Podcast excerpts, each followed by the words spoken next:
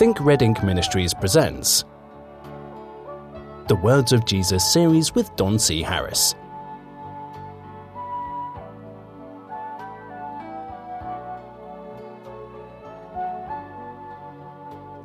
Hello, my friend, and welcome once again to the Words of Jesus series. I'm your host, Don Harris, and I've enjoyed uh, going through the commission of Jesus when he commissioned his disciples to go and preach the gospel. Got a surprise ending for you. Um, I've been talking to ministers, uh, seems, for the last few programs, um, and uh, to people who put a lot of confidence in um, perhaps what uh, a certain man or a certain doctrine, denomination, church, whatever, teaches. And um, I've tried to warn you that, as the Lord did, that you need to beware of men.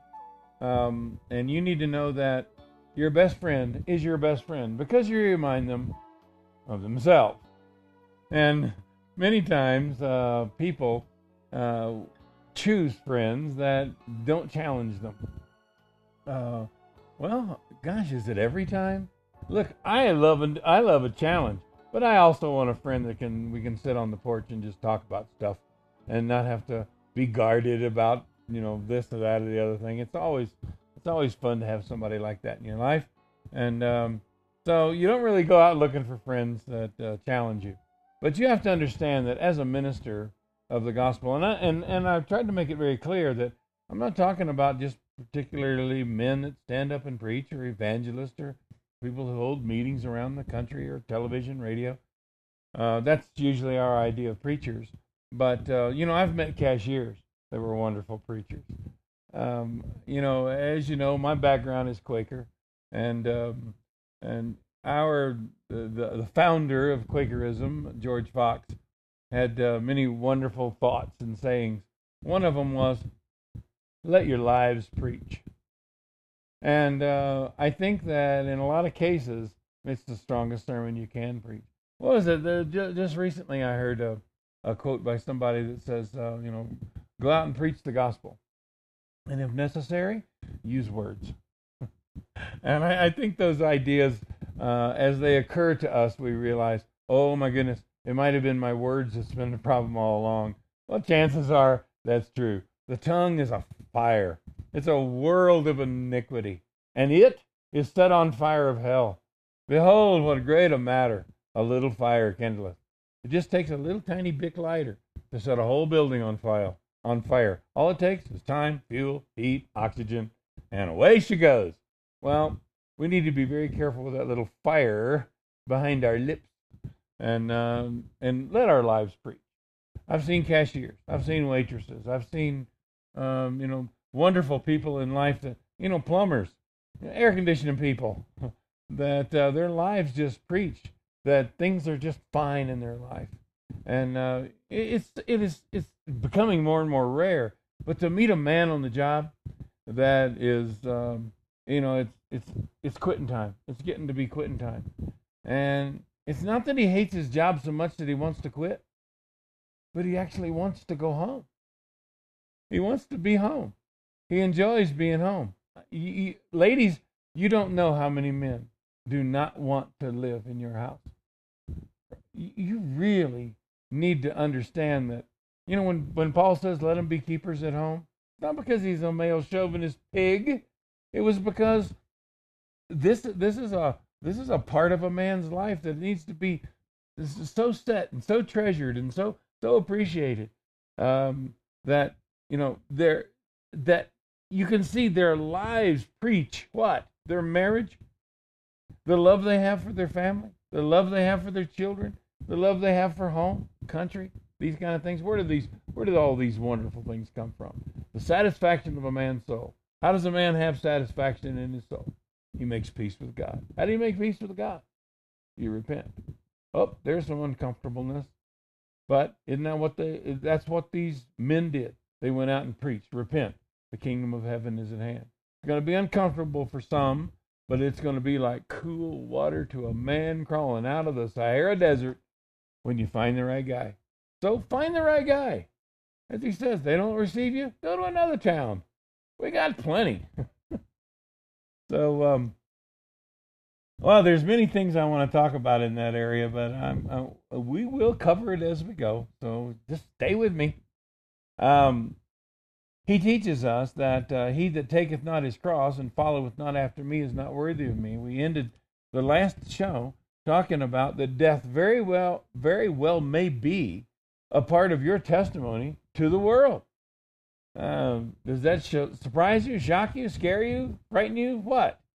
How do you feel about that? Or do you just not believe what I'm saying? Uh, well, I just don't have that problem. Everybody loves me. Uh-oh. uh, either you're not preaching the gospel or you're just hanging around your friends, you know, that think you're wonderful. I don't know what you're doing, but I have I've never found the gospel universally received by the world as a wonderful thing. It just doesn't happen. As a matter of fact, if you had to divide the world into God's people and people that aren't God's people, um, it's it's the ones that aren't God's people that are the most receiving of what the scriptures have to say and what the Lord has to say to them. But religious people, man, they got it they got it bade. I've been there. I did that. I'm a member of the church. Yeah, yeah, yeah. You know, I got it just as I am. Blah blah blah. and I'm thinking, wow, man, is, is this your Christian existence? This is this is terrible. Or they want to take apart everything you say, label you as a heretic, so they don't have to listen to what you say. And um, I don't know, we're just playing religious games. We need to stop that. All right, uh, so he says, if you're not willing to take up your cross, if you're not willing to die for what you believe, go do something else. Because this is serious business. I've told you before that I want you to consider the difference in a man who wants to be a soldier. The difference in these two men this man is willing to die for his country, this man is willing to kill for his country. They're not the same thing. You know, if you're willing to kill for the gospel, go find something else to do. If you're willing to die for the gospel, you may be the man that the Lord's looking for.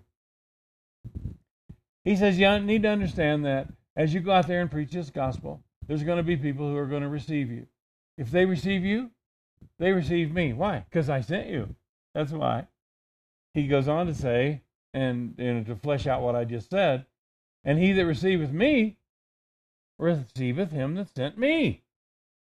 You see, as you receive the prophet in the name of the prophet, as he is a prophet, and what he's saying is indeed the word of God, if you accept it in that manner, you know what you're ending up doing? Receiving Jesus Christ. Why? Because Jesus Christ sent him to you for that reason. And so, as you receive him, you receive Jesus. And if you receive Jesus, you receive who? Sent him. You're receiving the Lord God, our Father. It all just seems to work out so nicely. But not everybody's going to receive you. And he that receiveth you receiveth me, and he that re- and he that receiveth me receiveth him that sent me. And he that receiveth a prophet in the name of a prophet shall receive a prophet's reward. He that receiveth a righteous man in the name of a righteous man shall receive a righteous man's reward. And whosoever shall give a cup of cold water only to one of these, who? The prophet, the righteous man. No, that's not what he says but gives it in the name of one of these little ones. He calls his his troopers, he calls his servants little ones. And if you receive someone and give as little as something like a cup of cold water to one of these little ones, he will in no wise lose his reward. You see, this is a promise that I can make to you. This is something that Jesus says that if if you are one of my ministers, if you are one of my prophets, you need to know that anybody who helps you is not going to do without anything. I'm going to see to it. He watches over his men. He watches over his preachers, over his teachers, over the ministers who are down here fighting the battle. Like a general who's who perhaps sits in a lot cooler office than the backside of a desert somewhere whose only tools in his hand are not a, a, a, a machine gun or a tank or a cannon, but a pencil and a piece of paper and whatever else. And he's going to go home to his wife tonight, and he's going to see his children this, tomorrow afternoon, and you see, his life is a little little cushier. But if he's a good general and he does understand what he's doing, he realizes that he's sending men in fear of, if they have any sense, in fear of their lives. And he just says, Look, your father's a good general. Nobody's going to take care of you that's going to go past his notice. This is a promise. This is a promise that I can give. That, uh, you know, anybody who helps a prophet in the name of a prophet, as if he's a prophet, in the nature of a prophet, he's never going to lose his reward. And he's going to receive the same, he's going to share in the reward of that prophet for doing the right thing.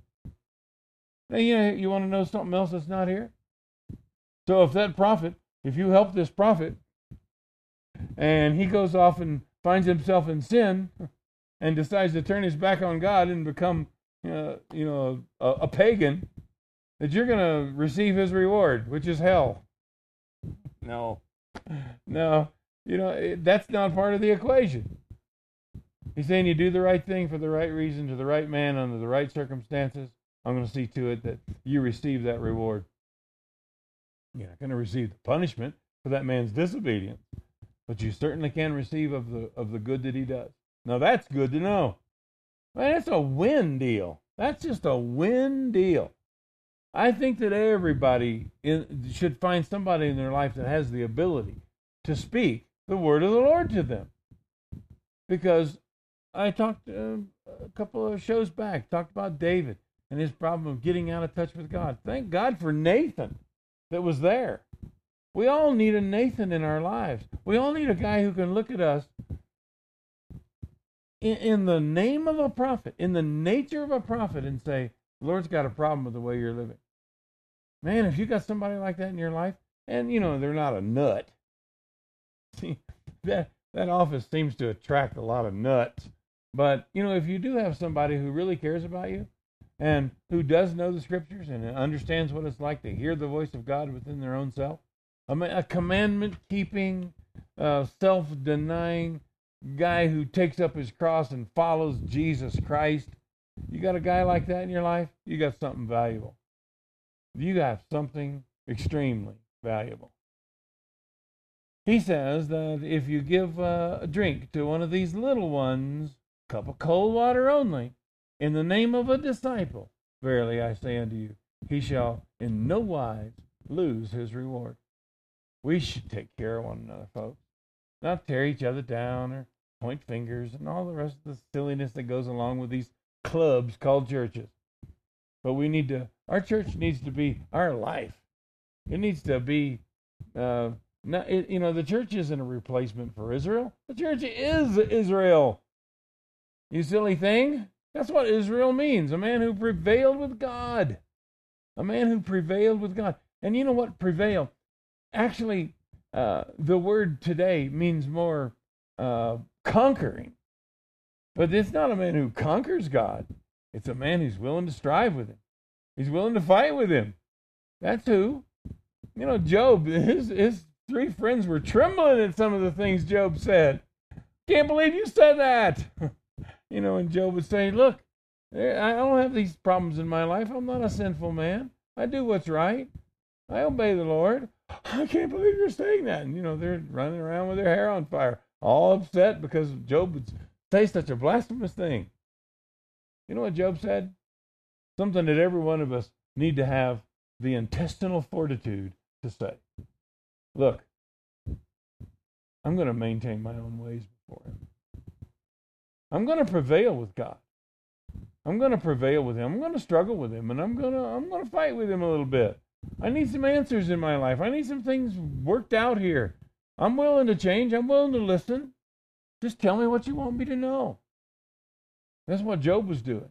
And he says, I will maintain my own ways before, before him. I'm going to speak my mind and let come on me what will.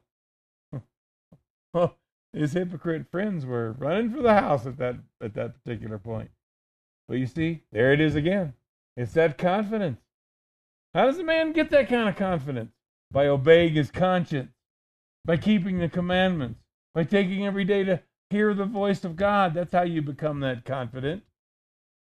Look, I don't recommend that anybody talk to our Lord God that way. I can't recommend it because I don't know how you're living.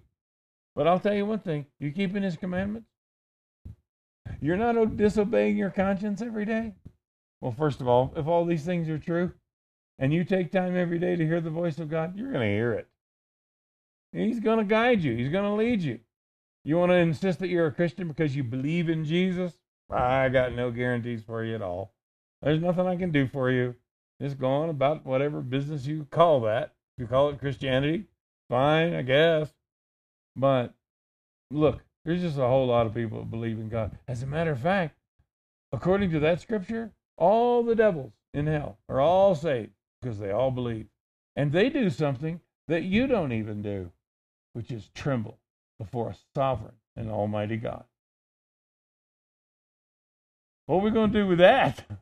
What are we going to do with that? Look, your belief in Jesus, is not worth a toot. It's not worth anything unless there's works behind it. Unless you're willing to die for what you believe. Unless you do give the, the cup of cold water to one of the little ones. Unless you do receive the prophet in the name of a prophet. Unless you do this and this and this and this and this and wow, that's that's a works oriented salvation. Yep, it is. But it's all over the scripture. You want to believe something else? Believe something else if you want. But I can't. I, you're not going to have me there saying, "Yeah, go at it, boy." You just believe in Jesus. Everything's going to be just fine. Can't do that. Sorry. Okay, you want the surprise ending?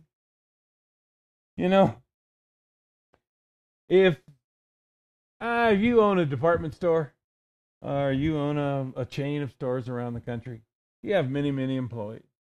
And we all know, we've all met that guy who couldn't care less about his job as a salesperson at a particular store or whatever else. We all met that guy. We all met that girl that would rather be someplace. I've looked at him say, honey, you'd rather be someplace else, wouldn't you?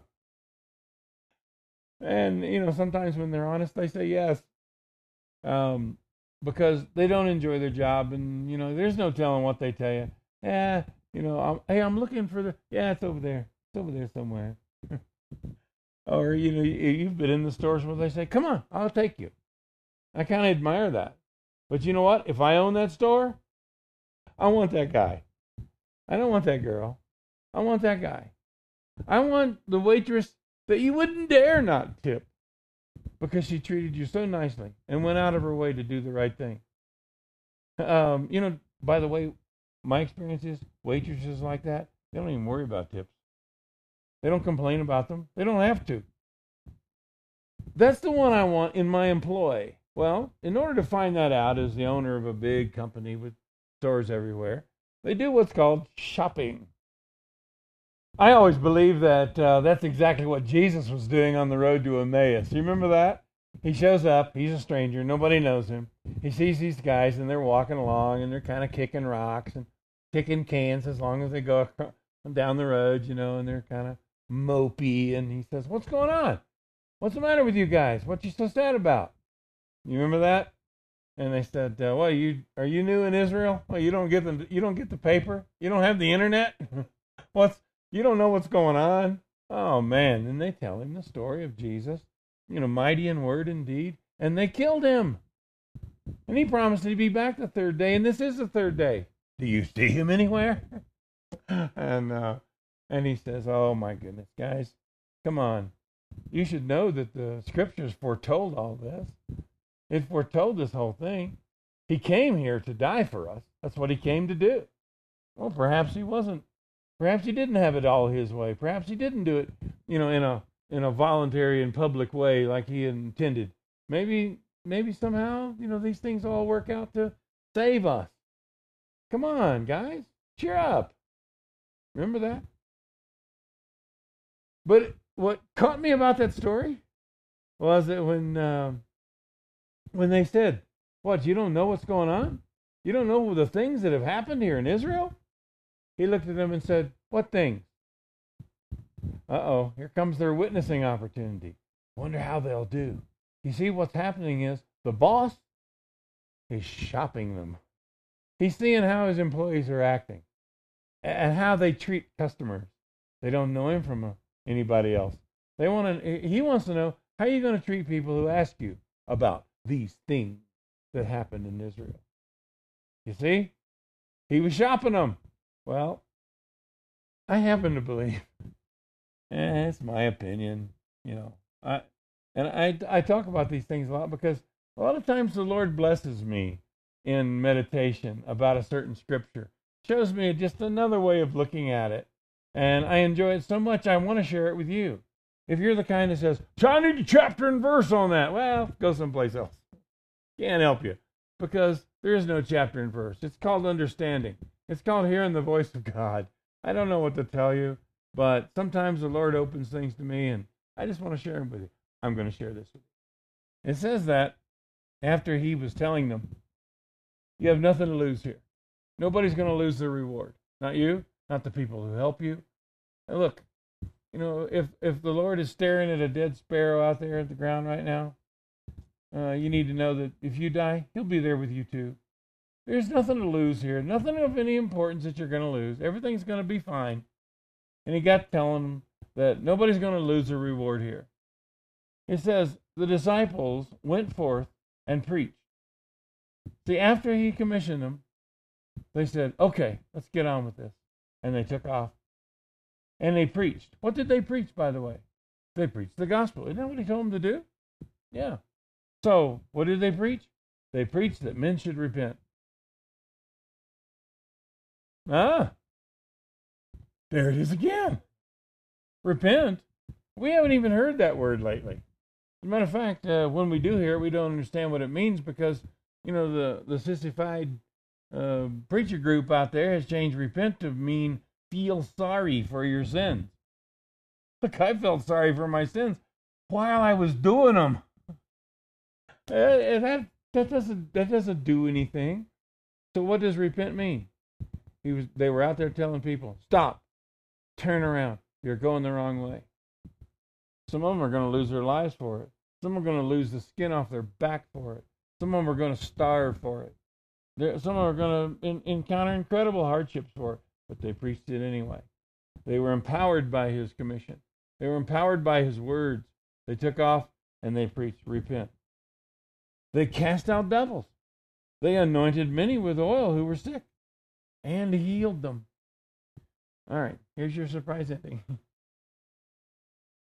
when the Lord commissions us, I got a feeling that if when we take that commission, we take it seriously, and we do what He says to do, and we're trying to do it the right way, listen to this. Jesus also went out preaching and teaching. Well, why would he do that? Why would he? Do? He just sent out 12 people to duplicate what he's been doing. 12 times duplication is not enough for you? Look, he wasn't out there necessarily to be preaching and teaching. He was following those guys around. I believe he was in the crowd with the hood over his head. And he was listening to what they said. I believe he was right there with them. And friend, I've had times when I didn't know that that guy sitting on, you know, three rows back in the in the congregation listening to me preach. I don't know who he is. the Bible says that we've had strangers in our life, and we were unaware that they were actually angels. listen, if he can appear to the on the road to Emmaus and hide his presence from us, you know what? I don't have any trouble believing at all that he's down here shopping his disciples, shopping his prophets, and just listening to what's being said. All right, you want to believe he's sitting up at the right hand of God and he can hear everything and, and you know, he's everywhere at once. You want to do that? Okay, go ahead. But to me, uh, he might have been in the audience tonight. He might have been uh, he might have been that guy I met on the road the other day. He might have been the guy with the flat. He might have been the guy that smelled really bad that I gave a ride to. I don't know. I don't know. But man, I got a feeling. I got a feeling that he's he's shopping us from time to time. He wants to see. And frankly, if the stranger walked up to you and and uh, wanted to know about the hope that lies within you, which by the way is actual biblical witnessing, is to give an answer, not a question, You don't ask people, if you die tonight, you know you're going to be in heaven? You sure for heaven as if you were already there? Do you know Jesus? no, it doesn't say to give people questions. It says to give them an answer. Answer for the hope that is within you. The hope that's within you. Well, how did they see that? Well, if you had it, it would show. And when it does show, you can bet your bottom dollar that somebody's going to ask you, How in the world can you remain so hopeful in your situation? It'll happen. It'll happen just as sure as I'm sitting here.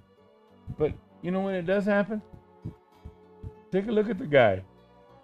Maybe you're being shopped. maybe, just maybe. He wants to know how you answer that question. What is the hope that's in you? Prozac? What is the hope that's in you? AA meeting? Nothing against AA. Love what you're doing, guys. Keep it up. What is your hope? Your daily Bible reading? What is your hope? You found a new preacher this week? You found a new channel on the internet? What is your hope that is within you? you better be careful how you answer. You better be careful how you answer. Because if you're being shopped, mm, your job might be in jeopardy because I don't want that smart aleck. I don't want that guy that doesn't know what he's talking about.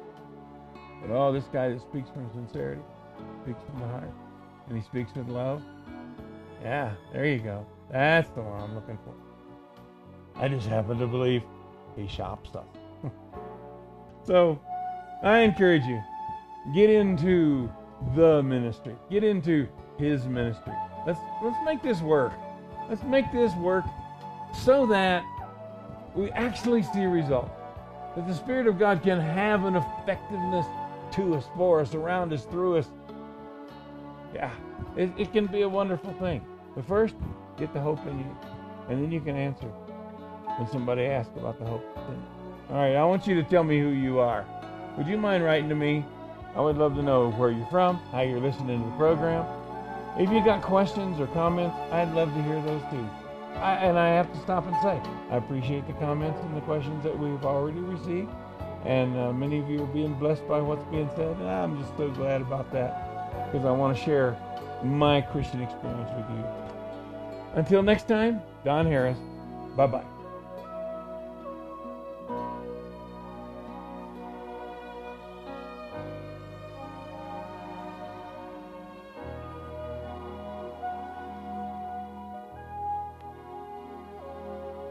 You've been listening to Don C. Harris of Think Red Ink Ministries. Email don at thinkredink.com. That's thinkredink.com.